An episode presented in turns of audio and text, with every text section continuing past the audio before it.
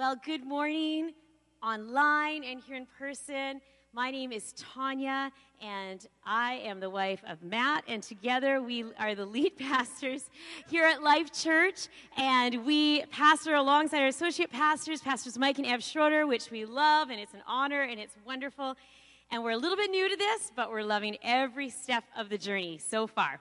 I don't know when you stop saying you're new to it, because we're about six months in, but still newbies. But it is so good to be here this morning. And I get the honor and the privilege to continue on our Bible study in the book of Ephesians. We just started last week, and I am going to continue on where Matt left off in verse 15 of chapter 1. And before we just dive into that, um, I'm just so excited and expectant. I love studying the Word of God.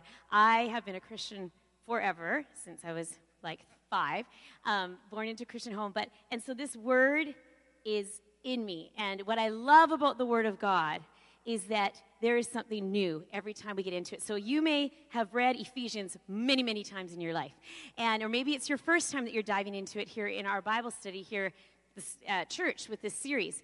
But what I do know is that in Hebrews 4, verse 12, it says, The word of God is living and active and sharper than any two edged sword. And in, in the NLT, it says it's alive and powerful. And so every time that we come to the scriptures, every time that we come to the Word of God, He has something new and fresh and a new revelation for us to receive. And that is what I'm excited about because as I was studying, and a book that I have read many, many times, I was catching new revelation and new things that I had not seen before. And God was just, just doing something in my heart and stirring me up. And so I am passionate about, well, this book, about the whole Bible, but this passage that we're going to dive into.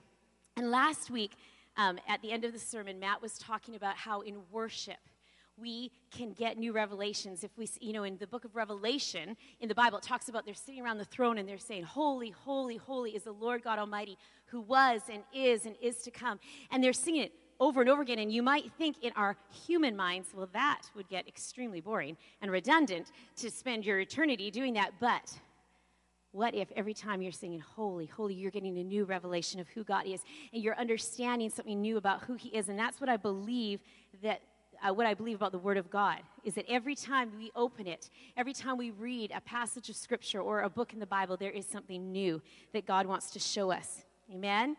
And so that's what I'm excited about. That's what I'm praying for this morning that you would, as we dive into these Scriptures and dig it and unpack it, that you would receive a new revelation of what God wants to show you this morning in His Word.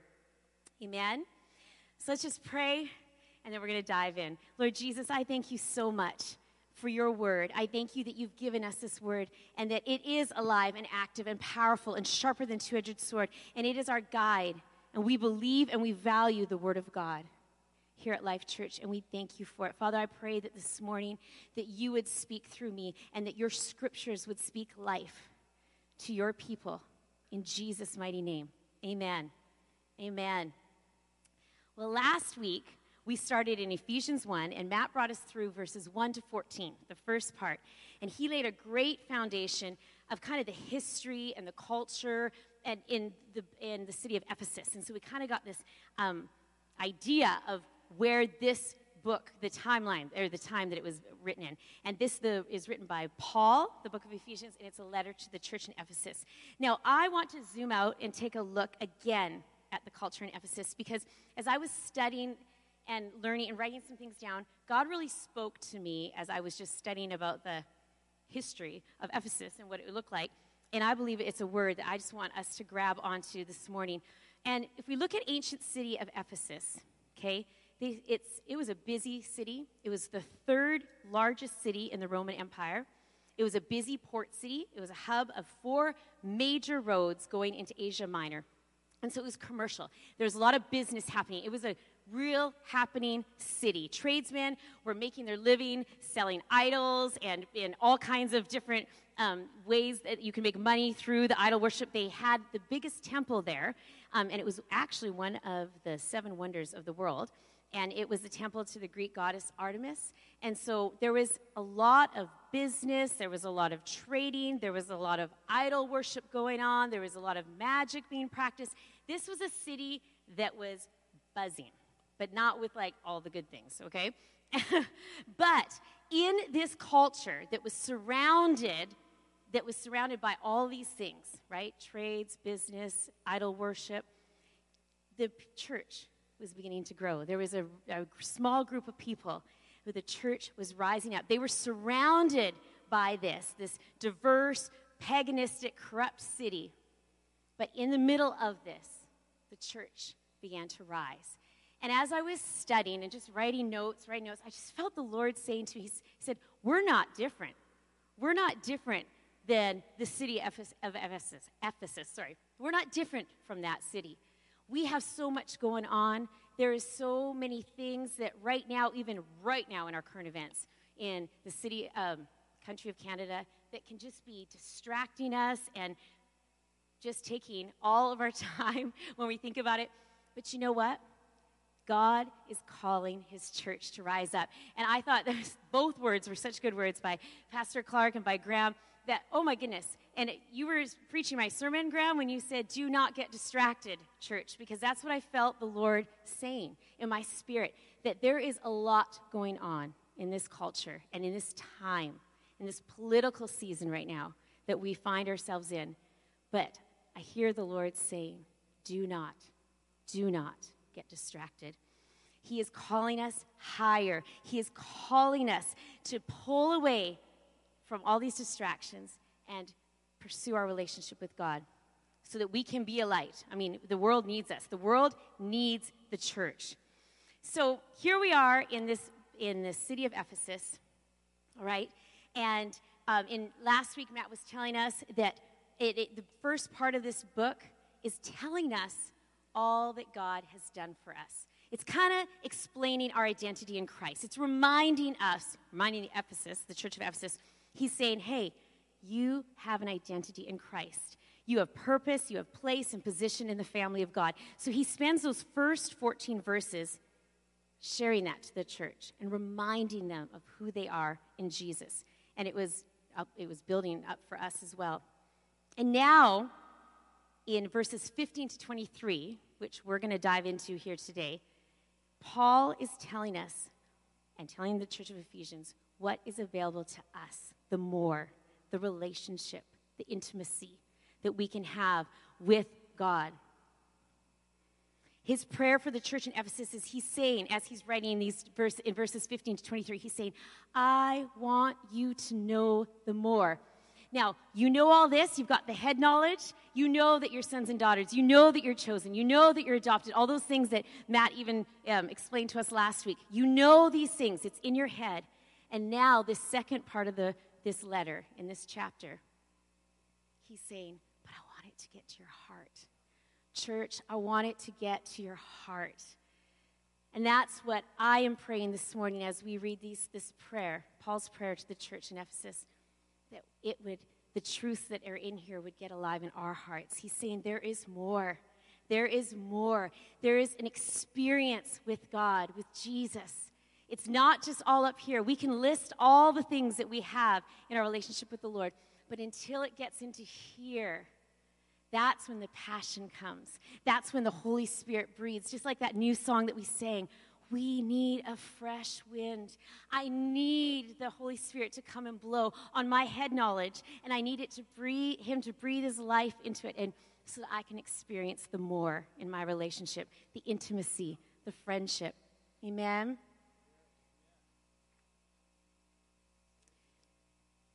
when I think about head versus heart, because this is really, if you, if you remember one thing, I was trying to explain this to Matt last night, and he's like, well, what's like your summary? And I said, well, if, if I could summarize this, I'd say Paul is telling the Ephesians, and we can learn that we need to get out of our head knowledge, and it needs to get into our heart. So then he laughed, and he's like, well, that kind of sounds like our dating relationship. And I'm like, dating relationship? and then the finger would point on me because it's true. In, in, the first, we've dated a couple times. We have quite a history. But on the first time that we dated, I was really caught up in my head, overthinking things and should, should we do this? Is this right? And I don't know. And, you know, I'm listing all the things in my head and, well, this is good, but maybe this isn't good, or maybe we need this. I just, I was in my head, like just right there. And so it was destroying any kind of potential friendship or relationship that could actually bud between the two of us because I was just stuck there and overthinking. And, uh, and so we broke up. And because of that, and, uh, and so, but then we had another chance. We got a second chance at love. And uh, I was at in that time, the Lord had actually really done a work in my heart and spoken to me, and I could approach that relationship with my heart, and I could give Matt my heart. And it was vulnerable, which is in every, any relationship that we have. But I was able to not think so much. We need both, but I could just give him my heart. And our relationship obviously was successful because we fell in love and now we're married. Yes, going on 18 years soon. So, but that is just, that's kind of like what this whole last part of this chapter one is talking about is like, there is more to this. There is more, church. There is more. It's not just knowing everything that's in this book, but it's getting it in here, getting it in here, and falling in love with your Savior. Amen. Well, let's dive in. Let's read. It's, if you have your Bibles, you can open up to Ephesians 1, verse 15.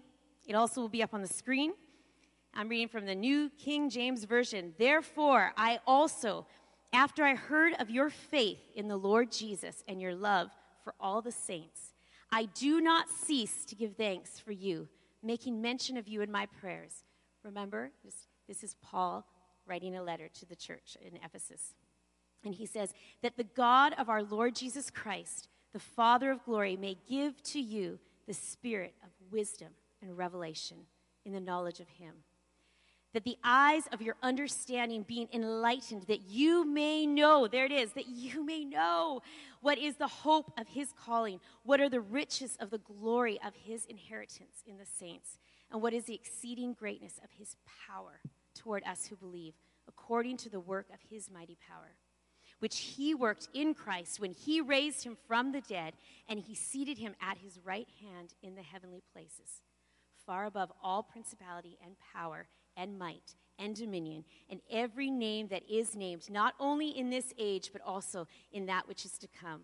Verse 22 And he put all things under his feet and gave him to be the head over all things to the church, which is his body, the fullness of him who fills all in all.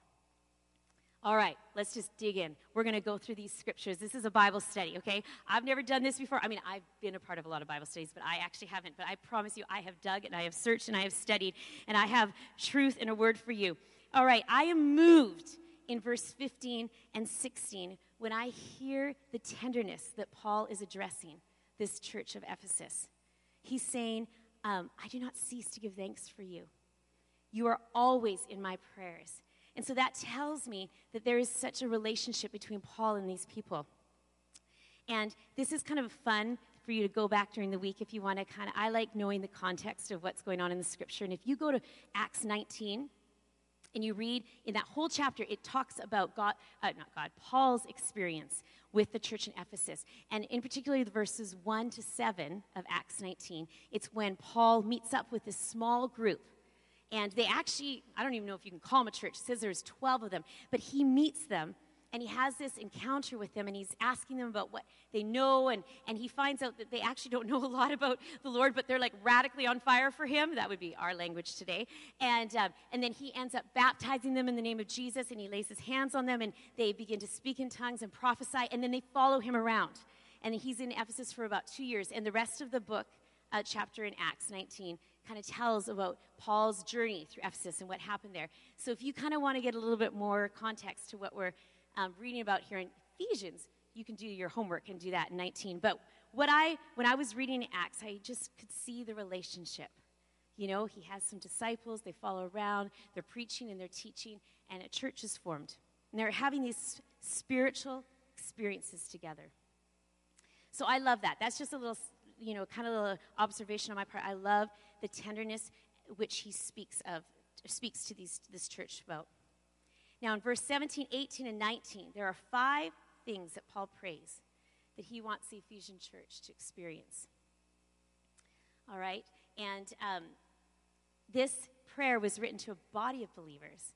And so we are also a body of believers here today in this present time, so we can apply this prayer also to our lives. Now, first thing, number one, in verse 17 and 18, the first thing that he prays that they may know God. That they may know God and the friendship that they can have with him. Verse 17 says that the God of, of our Lord Jesus Christ, the Father of glory, may give to you the spirit of wisdom and revelation in the knowledge of Him. So that's what I was talking about before with the wisdom, head knowledge. You know Him, you know about Him. But revelation, He's been revealed to you, His glory and His goodness and His mightiness and how awesome He is and how good He is to us. It's been revealed to you. That's what Paul's praying for. He says, I pray that you would have that knowledge, but it also would get into your heart. That's where your relationship comes alive. There's the more.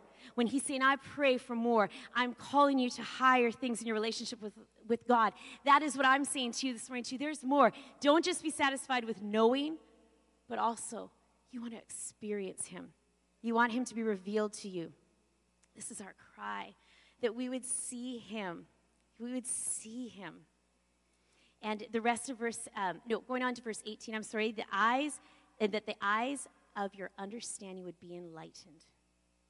There it is again, that you would have a new understanding of who He is for yourself. You know, so many times people can argue with you when you're talking with them about the Lord, if you're talking with a non Christian or if you're with a coworker and you get into a conversation. And it's really easy for people to kind of argue and kind of bite back and, well, I don't know, who knows? Can you prove creation? Can you prove? And sometimes I get, you know, because I'm like, I don't have all the scientific facts. I never was great at science. I don't know all these things to like spout out at you. But what I do know, what I do know is my experience with Him. And nobody can argue. And I know that my God is real. I know that He has healed me. I know that He has taken my hand and pulled me out of the miry pit. And I know that He set my feet upon a rock. And I know who my God is because every day I wake up with hope and a future and a calling. And nobody can argue with that. And that is what Paul is talking about in this part that your eyes of your heart would be enlightened, that they may know God, that you may know God, that you may have a deep friendship with Him. Philippians 3:10 says that I may know him. It's one of my favorite verses that I may know him, that I may know him, that I may know him in the power that raised Christ from the dead. Well, we get onto the power part in a few lines down here too, but that I may know him. May that be our cry, may that be our prayer. May we be a church that says, Lord, we just want to know you. I have no idea what's going on in this world right now. I have no idea how it's going to turn out. I've got kids that I want to have an awesome country to live in. I have kids that we're raising to serve and love Jesus, and I want an amazing country for them to live in. I have no idea, and I cannot. I cannot predict, I cannot change what's going to happen, but I do serve a God who does know what's going to happen, who is in control, and He's our hope and He's our future. Do you know Him? Do you know Him? We want to know him. Number two, this is verse 18, that they may know the hope. It says that you may know what is the hope of his calling. Do you know the hope that you have? It's a future, it's eternal salvation. It's a future promise that we can live in now. It's this idea of that we know that we're going to heaven. We know that there's something great that we are living for. We have a purpose and a destiny, and we know what's ahead of us, but we still are here in the now. We still live here in the world, and we're here with two feet on the ground, with one eye on eternity, and we are living with hope that sustains us. When you're facing problems, when you're facing a medical diagnosis, when you're facing a marriage that is falling apart, we are a people of hope. Do you know that hope? I can still see where I'm headed. I'm in this mess right now, but I have a hope that comes from Christ that can sustain me. Amen? Psalm 16, verse 9 says, Therefore my heart is glad, and my glory rejoices. My flesh will rest in that hope. I'm going to rest. I'm going to wait on you, Lord God. You are my hope. You are my rock. Psalm 31, verse 24 Be of good courage, and he shall strengthen your heart. All you who hope in the Lord, do you know the hope that we have? Do you know the hope? We're moving on to verse 18. Another, the extra, the end part of the verse 18 says that you may know what are the riches of the glory of his inheritance in the saints. That you may know the riches of the glory of his of the inheritance in the saints. Do you know your worth? That's what this is talking about. Now, sometimes you could read that wrong if you're just kind of reading through quickly, as sometimes we do in the Bible when we're just kind of reading through. Yeah, we got that. And he's not talking about God being our inheritance, it's talking about us, his people, being his inheritance. We are God's treasure. We are his valuable treasure, his possession. I just, I like had to sit in that this week a bit. I'm like, we are his and glorious, we are God's glorious inheritance. You and I are the God of the universe's glorious inheritance. That is a very mysterious, overwhelming thought to me. But sometimes we cannot work it all out, but it is just this awesomeness of the God that we serve. When you see how precious you are to God, that's going to change the way you think, the way you live out your day to day life, when you know that you are the inheritance of, the God, of God. 1 Peter 2 9 and 10 says, But you are a chosen generation. I love this. A royal priesthood, a holy nation, his own special people. His own special people, that you may proclaim the praises of him who called you out of darkness and into his marvelous light. Royal priesthood, holy nation, his own special people. Come on. What did we do to deserve this? Oh, what is man that you are mindful of him? David says in the Psalms. How did this happen? I'm just going to worship. I'm going to thank you. Every day, can I live my life as a worship offering to you, Lord? I don't deserve any of this. I am not worthy. You say that we are your inheritance. That is our worth to God. That is your worth. In Matthew 13 44, there's a really short little parable again, that you can kind of just stumble over. And it says, The kingdom of heaven is like treasure hidden in a field, which a man found and hid. And get this, and for joy over it, joy over the treasure, he goes and sells all that he has and buys that field. That treasure is you, that treasure is me. And the person who gave everything to buy that field is God. He gave his son so that he could buy the world, so that he could gain the treasure. I just, I cannot get over that thought that we are God's reward for the sacrifice of his son's life. Let that truth sit in your spirit. He looks forward to knowing you. He looks forward to time with you. He looks forward to that secret place, that abiding that we talked about in January here as a church, where we just delved into that word and what that meant to spend time in his presence. He looks forward to it because we are his treasure. Number four, in verse 19 and 20, that they would, he, Paul prays it, they would know the power. That they would know the power that is at work in us who believe. That we would be a people that know the power that is at work in us. That is what he's praying here. Verse 19 says that you may know what is the exceeding greatness of his power toward us who believe, according to the working of his mighty power, which he worked in Christ when he raised him from the dead and seated him at his right hand in the heavenly places. Do you know the power that is within us who believe? Do you know it? Do you know it? Have you experienced it? The great power alive in us is the same power, the scripture says, that raised Christ from the dead. Again, another mind blowing concept that I am having a hard time wrapping my brain around, but it's not for us to fully grasp all the time. The power that raised Christ from the dead lives in us. The God who brings good out of bad, brings life out of death, is the same God who's living in you and me. That is amazing thought. That is it just brings joy. It just brings like life into my spirit. Anything that you are facing today, anything that you are facing at home today, anything, God is greater.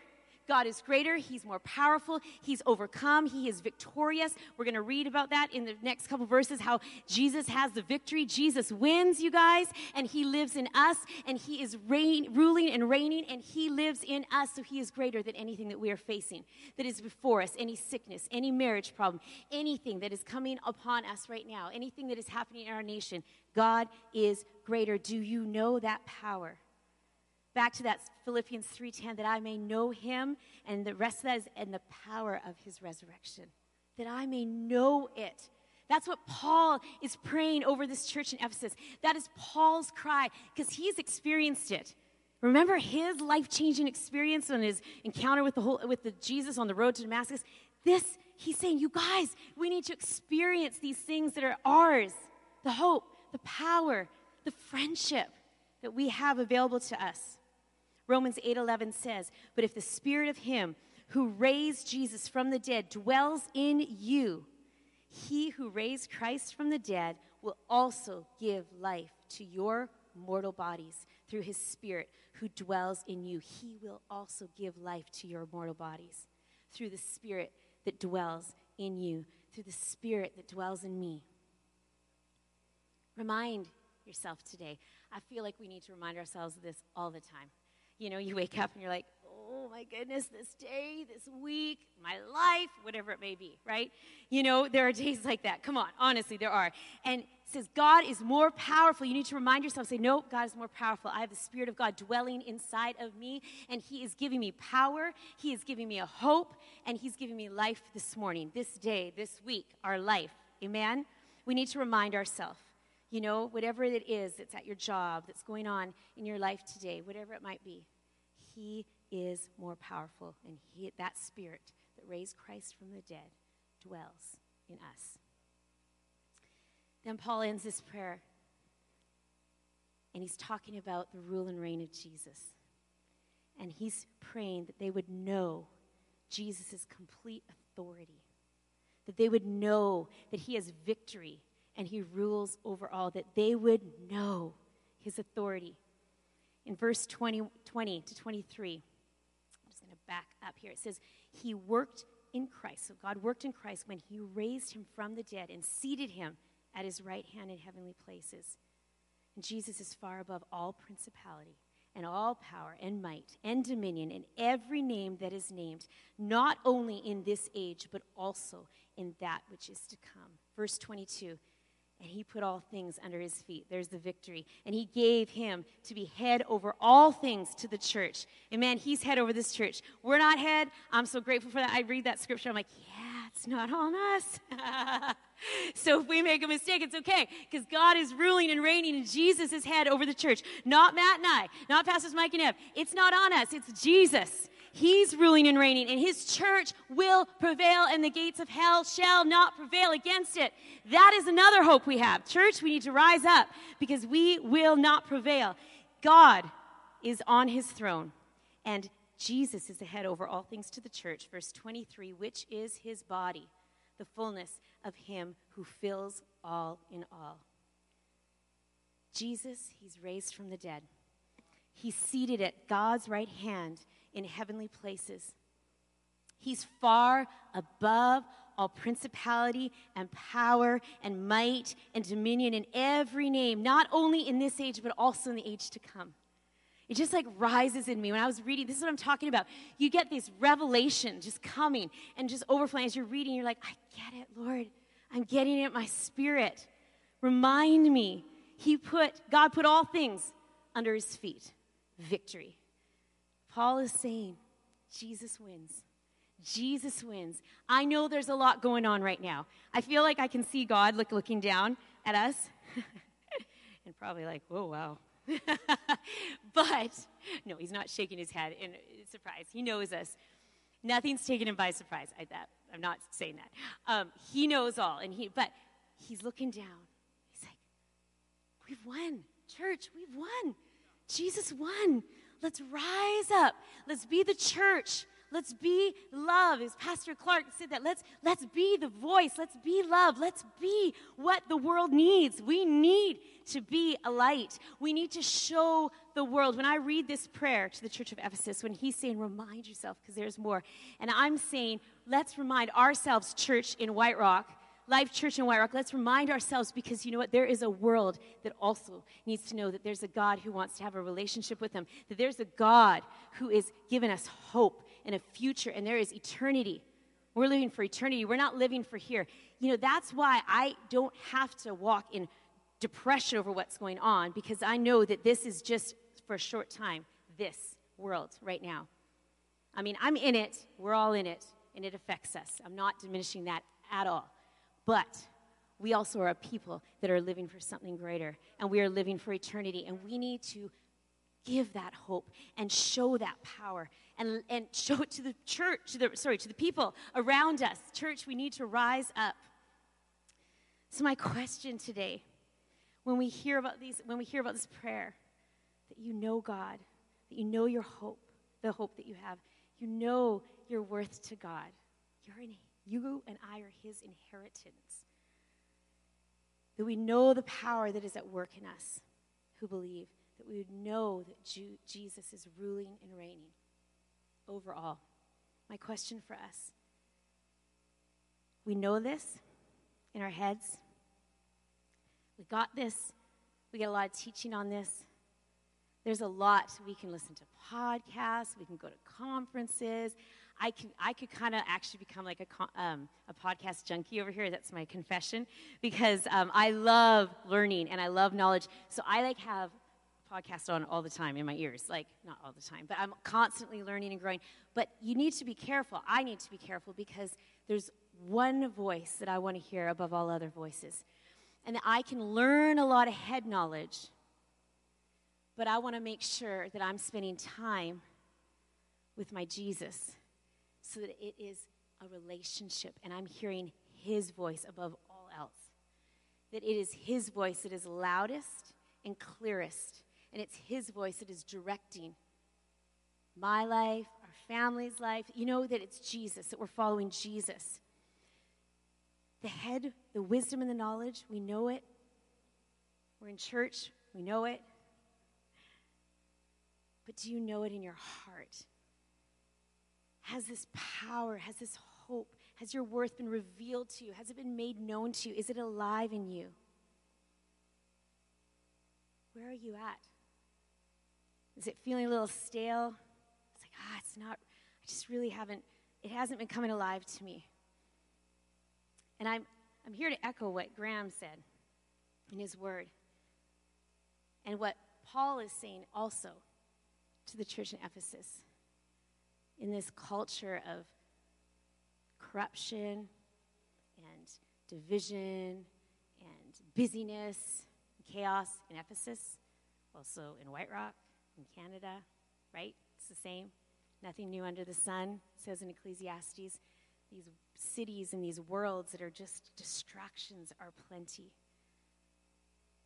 And I feel Paul calling the church in that time in Ephesus and we can still hear the call today in the church in White Rock saying, don't get distracted.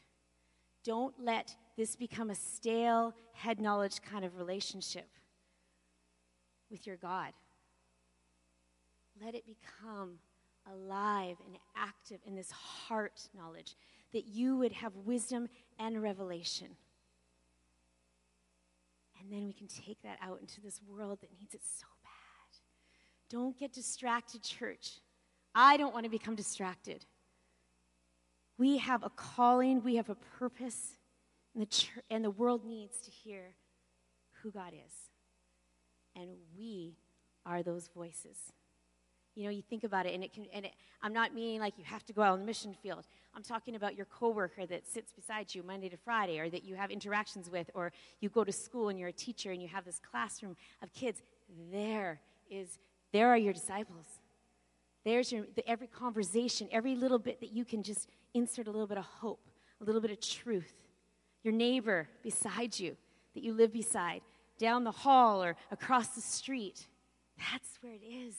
The world is hurting, and they need to see a people of God that is alive and on fire, and that what we know about God is so alive and true, and it has been revealed to us, and we have experienced it, and we have deep, intimate friendship with Him. There is more. There is more. And God wants to bring a fresh wind of His presence. And Matt, can you come up to the piano? And I just, I felt this with this new song. I get to pick out the songs too that we are bringing into the church. And this song was not letting me go. And it just kind of, and as I was studying too, and I was just hearing the words of this song, and I'm like, that's what it is.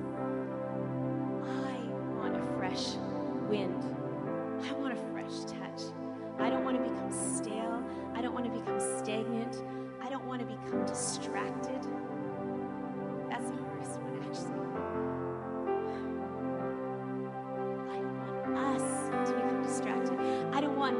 get caught up in just a bunch of facts about who we are in Christ without it becoming real to us.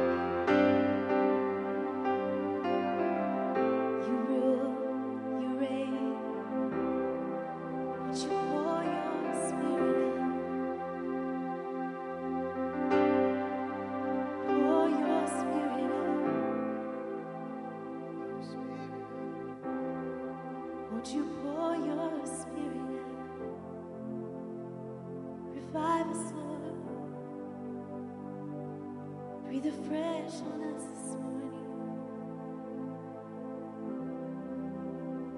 We want to be a church that will arise. Yes, we will be your church.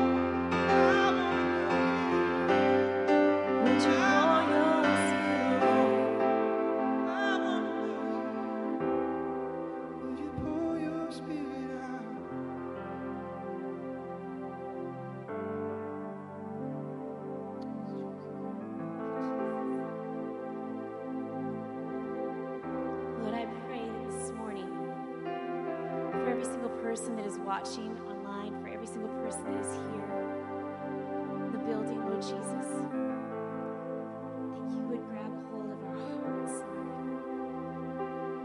May we not be the same from this moment here with you. Our lives are built upon all these moments and experiences with you, Lord Jesus. Father, it is our cry, it is our prayer that we would reach out for the more in you. We would not be satisfied just knowing about who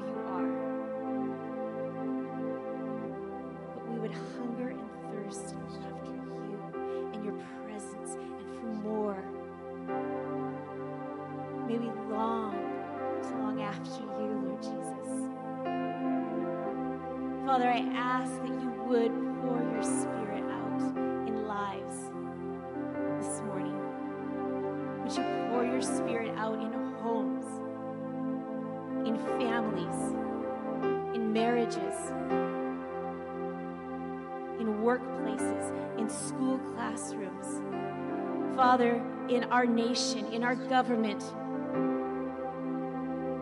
would you pour your spirit out? We need you and we need a fresh touch from you. May we keep our eyes on you, Father. May we keep our focus on you, Lord Jesus, when it's so tempting to get pulled and distracted in the things of this world and in the day to day of our lives. Lord Jesus, would you just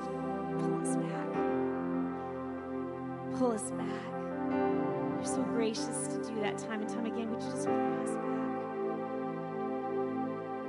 We're going to keep running. And when we fall or when we just come a little bit to the side, Father, would you just be so kind and gracious and pull us back in? Because we want more. We want more, Lord Jesus. Father, I pray that this week, Father, as your church goes out, Father, that there would be um, there would be a knowing and a, and a confidence of who we are in you and what we have as we walk out in our lives this week.